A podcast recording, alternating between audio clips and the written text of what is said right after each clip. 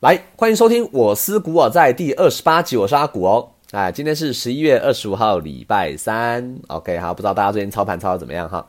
在进入正题之前，先跟大家闲聊一个哈，那个 Netflix 最近一个很红的剧的话题，这样啊，《后羿弃兵》啊，这个是西洋棋里面的一种战术。这部影集哈，其实已经红了好长一段时间了啦。哈，现在来讲好像有点就是跟风跟的太慢了。哦，但是因为我刚好最近才看嘛，啊，那我想说，哈，那就现在跟大家聊这个东西吧。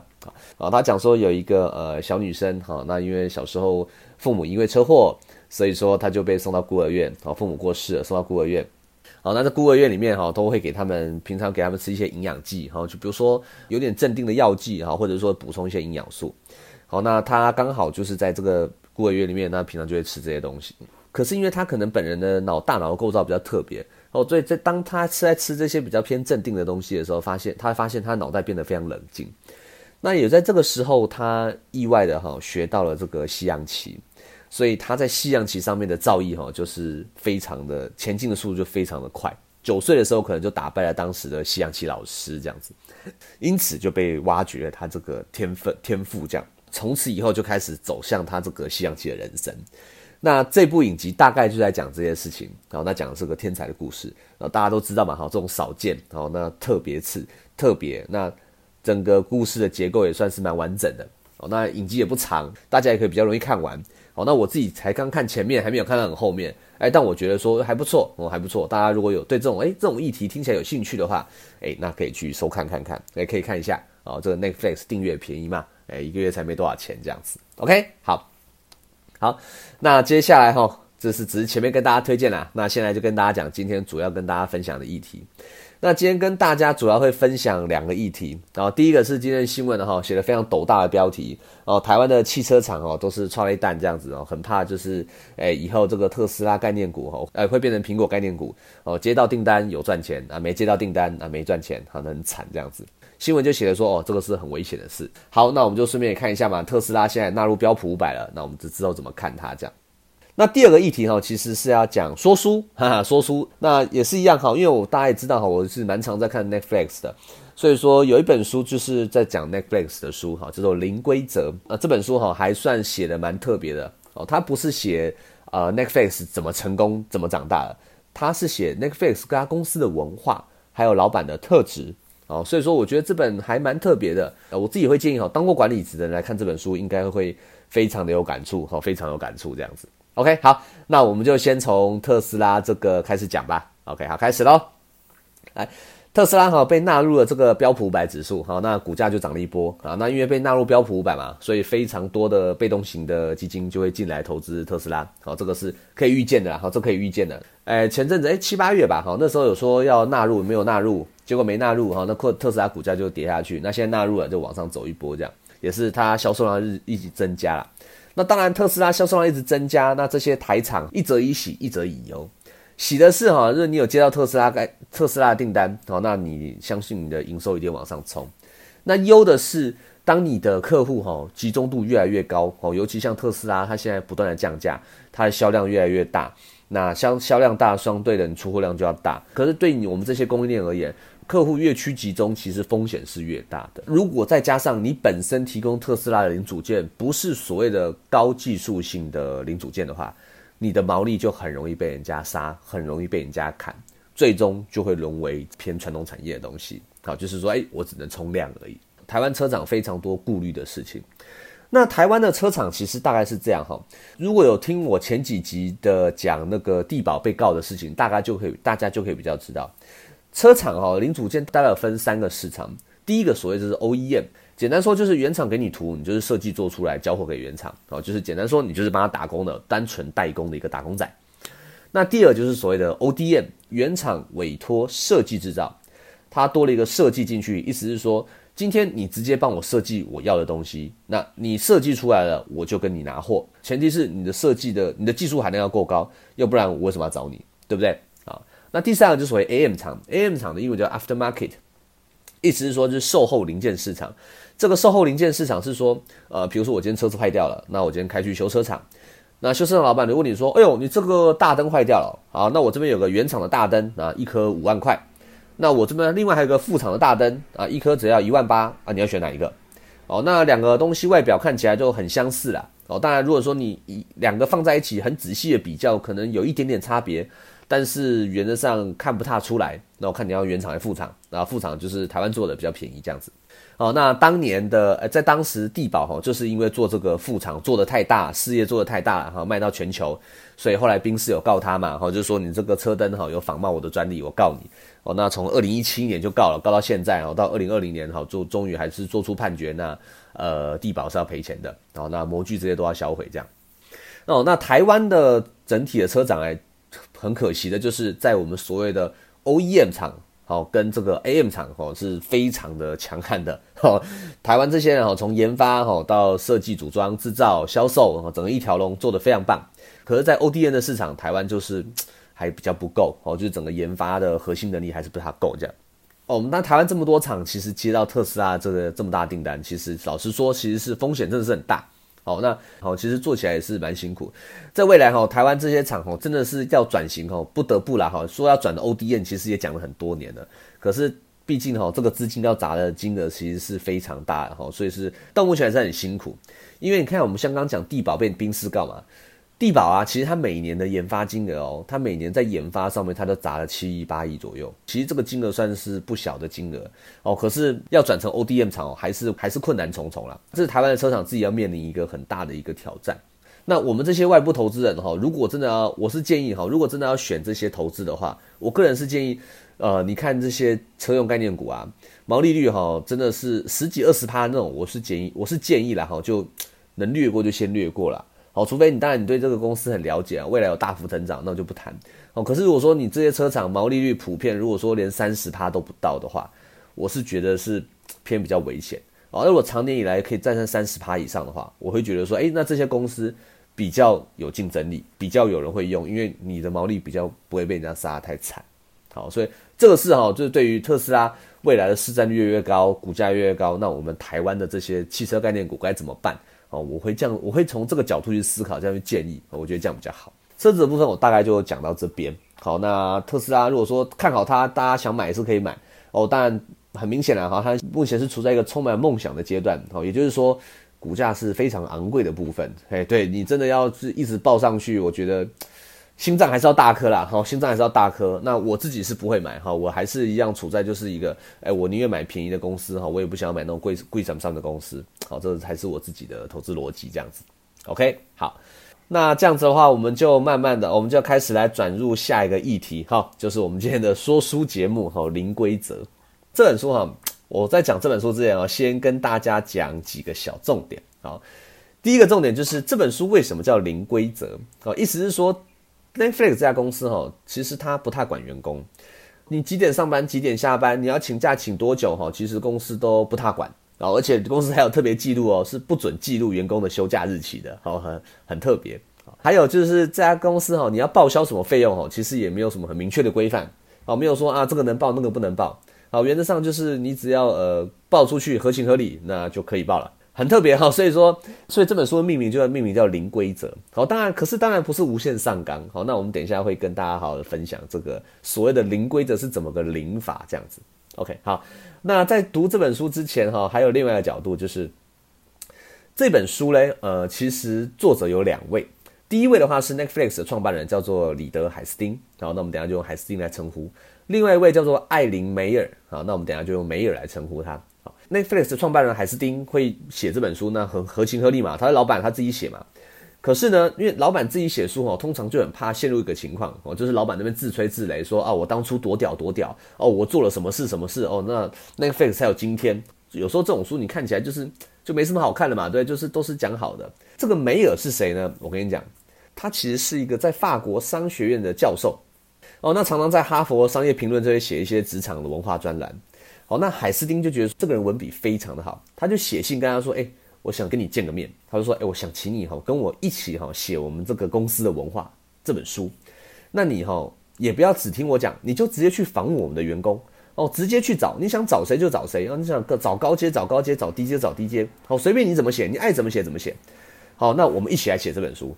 哎呦，那这个梅尔就觉得说：哎呦，这个老板听起来很很特别哦，哈，愿意开放这么大的权限。所以这个梅尔哎。他答应了这件事情，他就开始去全球飞，到处采访 Netflix 的员工，采访了至少有两百位以上在职员工或者是离职员工。好，那最终才跟老板一起写出这本零规则。哦，所以这本书其实是相对的比较公正，因为有外部人嘛，哈，不是老板那边吹的书，哦，还不错。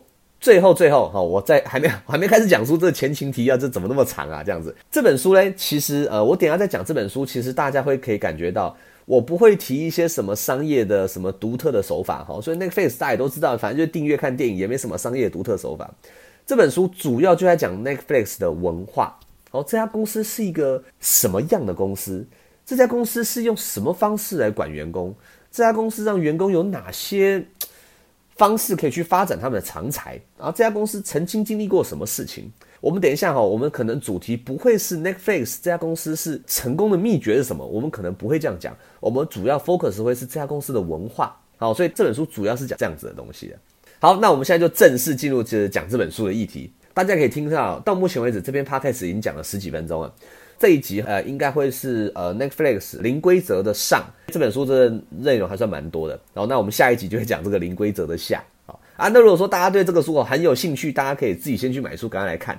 哦，那如果说大家就觉得啊，听我这个这边啊东扯一点，西扯一点，那就慢慢听就好。OK，好，这本书哦，它前面一开始打开就先一个序言，老板哈。当初为什么会决定就是要用这种企业文化走来经营 Netflix？其实当初啊是从裁员这件事情，他才知道说，嗯，我的公司未来要走这个方向。好，那我们就开始讲哈，从一开始他是怎么裁员的。这家公司呢是创立于西元一九九八年，好，也是距今二十二年前哈，非常久远的年代。那个年代呢，哈是一个大家看影片哦还要录影带叫 VHS 的东西。那后来才慢慢的发展出所谓的 VCD 还有 DVD 这个东西啊。那 Netflix 那时候就看到这 DVD 这个东西，好，所以 Netflix 在一九九八年那个时候是全世界第一家做网络 DVD 出租的公司。网络 DVD 出租是什么意思呢？就是消费者你在家里可以上网，你就决定说我要看哪一部 DVD，我决定之后我就下单，那 Netflix 就会把 DVD 寄到你家，那你看完之后再把 DVD 包装回去，然后寄还给 Netflix，好。啊，那如果这边如果有比较年轻的听众哦，大家麻烦就稍微担待一下，好，因为在这个年代，你们可能很难想象说这是什么鬼商业模式，这样，这竟然会有这种 DVD 租借。好，现在啊，我都在家看，我连是出门租借都麻烦的，还还上网用邮寄。好，那没办法，这二十二年前的事情，黑金刚跟 BB 扣的年代，好，那大家不担待一下，这样，哎，不要小看啊，这件事情在当时是很潮的，哎，对，好，可是来好景不长，好，到了二零零一年的时候，好，那。遇到了网络泡沫、达康泡沫啊，也就是说，在当时哈，这个达康这个被泡泡被吹得太大，因为遇到泡沫化，所以所有的创投资金哦，全部都停摆，对于这些网络的相关的公司都暂时不投资。那 Netflix 那个时候还没有开始赚钱，对吧？也就是公司创立差不多三年左右，还没开始赚。那对他而言，他还是很需要这个所谓的外部资金的。好了，Netflix 岌岌可危，公司还要营运，所以老板必须要裁员。在那个时候，Netflix 他老公司有一百二十个员工。好，那会计刚刚规划出来说，嗯，如果要度过这次的危机的话，我们应该要裁掉四十个人，也就是说三分之一的员工。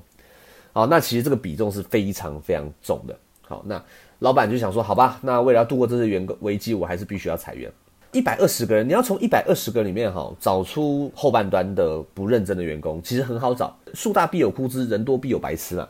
必然会有一些是哎，相对的比较没那么重要的，或者是上班常常在摸鱼打混，只是不想对你动刀那种人而已。所以呢，啊，老板就开始裁。可是发现呢，凑出四十个人变得非常困难。你要裁十几个很容易，可是发现有一些人就发现，嗯，平常表现的普普通通是可以裁啦。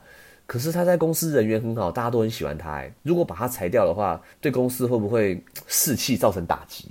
那另外呢，还有一些人哦，他表现的都还不错，也都是前段班的，可是。他有时候脾气就很差哦，大家跟他相处起来哈，就是沟通沟通的很累，然后就是觉得就是很烦这样子。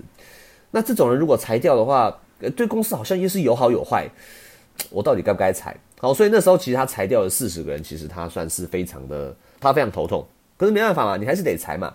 而且他更怕一件事情，他更怕的是剩下这八十个人，如果看到公司的未来没有成长的话，会不会这八十个人自己也会想离职？不管怎么样，对公司都会是非常严重的伤害跟损失哦，所以他那时候在做这个四十人名单的决策，他做的非常痛苦啊。可是没办法，他还是得做。那最终呢，人员工也裁了，那当然就发生了一些比较呃情绪上的事情，大家也都是非常也多少都有怨言。可是有趣的事情来了，过了几个礼拜之后，公司的业绩没有成长哦，可是大家呢比以往更努力工作，而且向心力更高。那老板海斯汀就觉得说很奇怪，为什么会这么奇怪？怎么会发生这样的事情啊？于是他就找这个人资长派蒂啊，这个派派人资长叫派蒂，就跟他一起讨论说为什么会这样。这个派蒂跟老板是老员工啦，好开国元老了，好，所以对 Netflix 很熟悉。他们就讨论了很多次，他们后来得出了一个结论，好，简单说就是人才密度。什么是人才密度呢？人才密度是说，只要一个团队里面哦，优秀的人才比重越高，那这个团队里面大家就因为彼此竞争，好，还有互相良性的回馈，会激发出更优异的表现。反过来，只要团队里面的懒惰鬼，好，就是或者是这些废物越多，就会拖累整个团队的表现。而且可能原本很优异的人，他们都会觉得说啊，算了，我表现六十分就好，反正就是我们团队就是这样子哦，努力做也没没有比较好，那进而就会团拖累整个团队的士气。其实简单的道理是什么？就是近朱者赤，近墨者黑啦。有人的地方就是社会，社会就是个大染缸哦，其实就是这样子。其实书看到这边哈，其实我心里大概就会有，我心里大概有两个想法。第一个想法是说哈，呃，我自己以前也是有一点管理的经验，这样，呃，其实对我而言，我一开始也是觉得说。如果有人会把团队往后拖，那这种人不能留在团队，因为团队一定要前进，所以这种人是不能留的。可是，在这个案例里面是，只要你没有让团队前进的人，你可能都会被砍掉。就算你是对团队可能没加分、没扣分，但这种人也不适合留在团队。那我会觉得说，哦，这样子其实算是就是把人才做比较精英化，简单说比较狠一点。呃，我就觉得说，对于日后管理而言，我觉得它可以是一个考量的方向，它的确是个考考量的方向。还有第二个角度就是，我觉得说，哎，我是觉得海斯汀他其实本身是个反蛮优秀的领导者。你看嘛，他以前也有一百二十个员工，他那时候订阅数也是有四十万户哦。所以其实他用他原本就有的方法，其实他经营的算不错的哦，他经营的算不错的。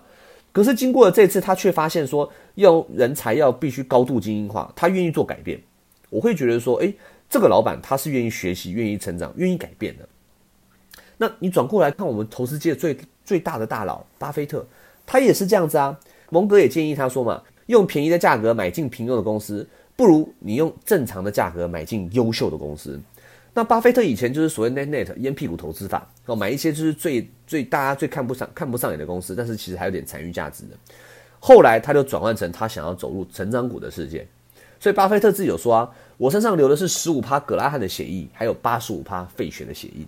哦，格拉汉就是所谓的比较传统价值，费雪就是我专注成长，所以你可以看到说，这个老板他是他是愿意成长的，而且他愿意抛下他原本就有成功的经验。我个人认为这件事非常困难，哦，这件事非常困难，因为人常常会沉溺在自己旧有的方式。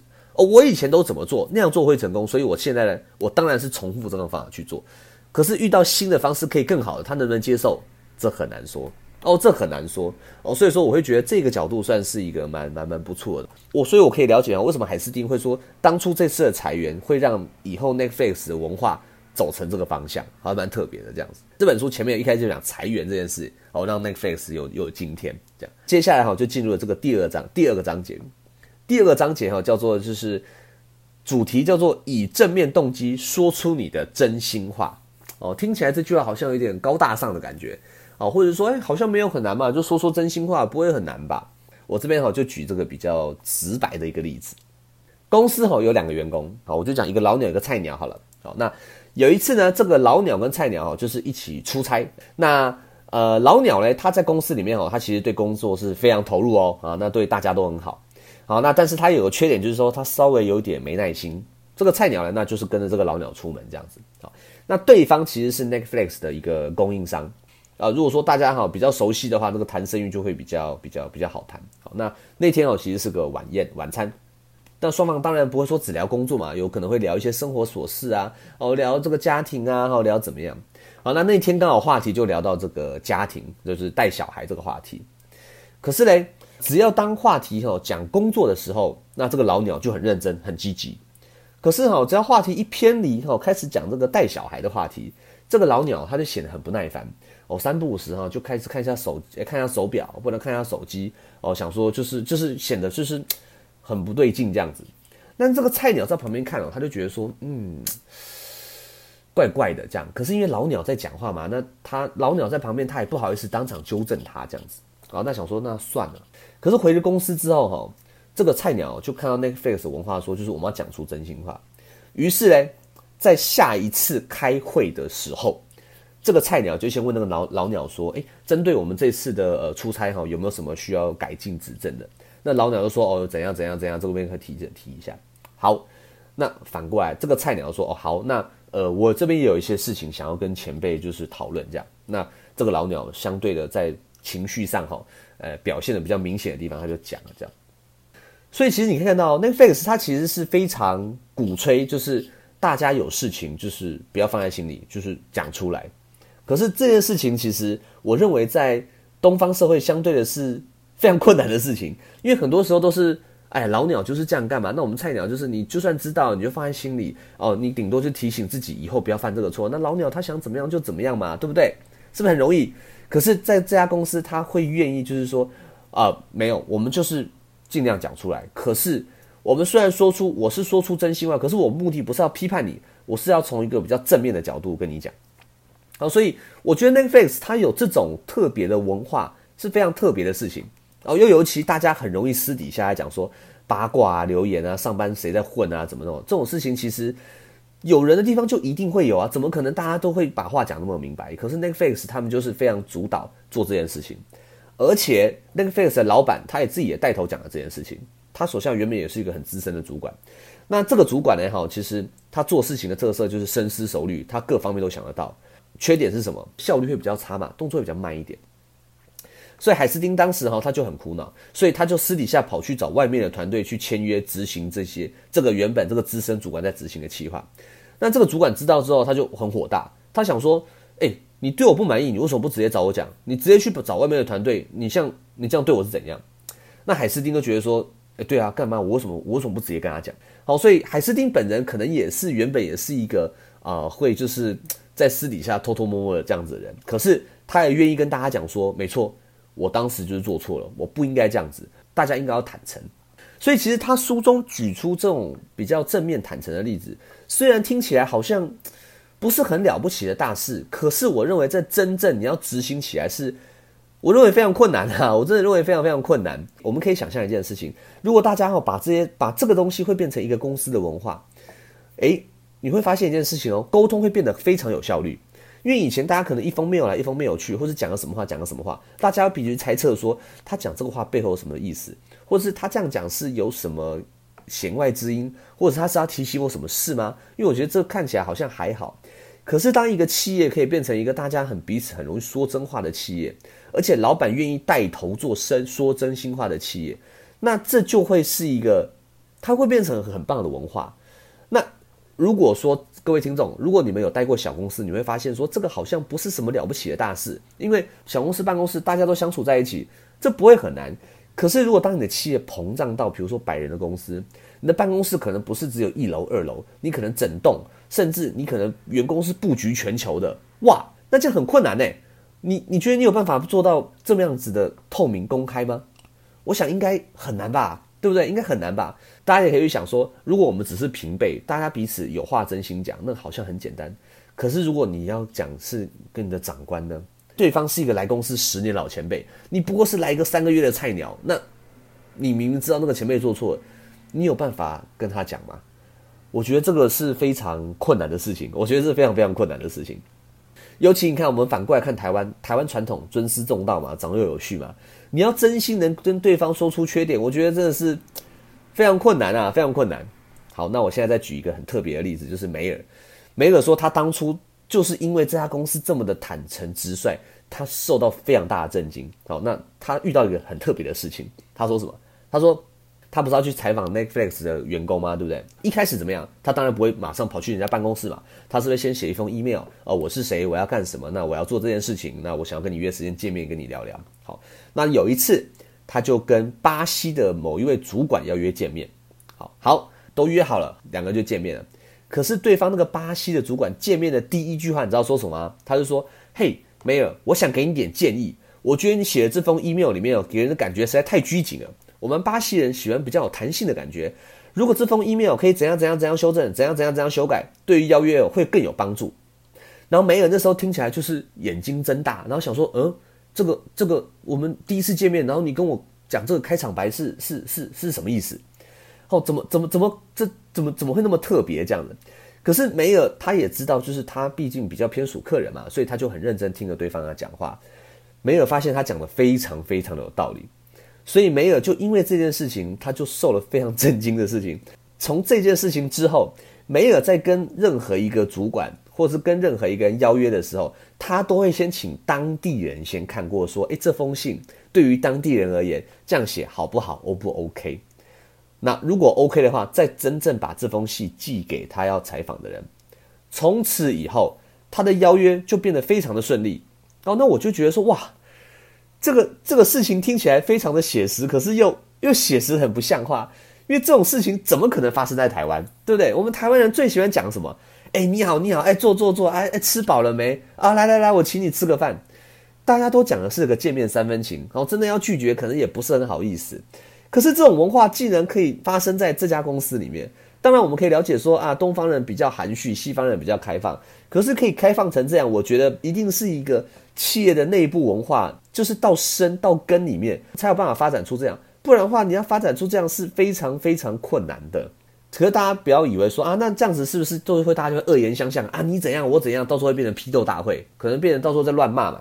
哦，no no no no，我跟你讲。Netflix，它在内部，他们内部对于彼此的沟通，还有跟给对方建议，最后再给对方回回馈的时候，其实他们在沟通这方面是下了非常非常深的功夫。他们不是一昧的批评，他们在这边是很认真在做的。而且这本书里面还要特别提出个数据哈，他说。哎，某个大学做出一个这样差不多一千人左右的统计数据，这样，那一千人虽然在呃传统的统计学上不是一个非常大的样本数，可是我觉得是可以有一定的程度的参考的。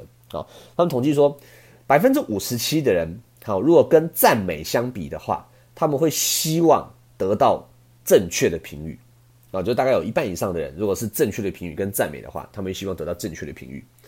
那有百分之七十二的人认为，如果收到更多正确的评语的话，他可以有更优秀的表现跟进步，而且有高达百分之九十二的人表示，如果对方表达是比较适当的话，负面的评语也可以改善我的表现。好，那这个是大概，这当然哈，这个是一个在西方做的调查，对东方人当然我不知道管不管用，但是我会觉得说，哇，一个企业能做得如此的坦率坦白的话，我会觉得在亚洲可能。在我们东方人能能做出这样子的企业，我个人认为是非常非常困难啦。我觉得我们只能说出一个啊，我们就只能跟你观摩啊，跟你我们只能致敬啦。哦，这个是我看完这本书，看了这本书，它在里面就关于坦白这件事情，我会觉得非常的非非常的好，非常的特别这样子。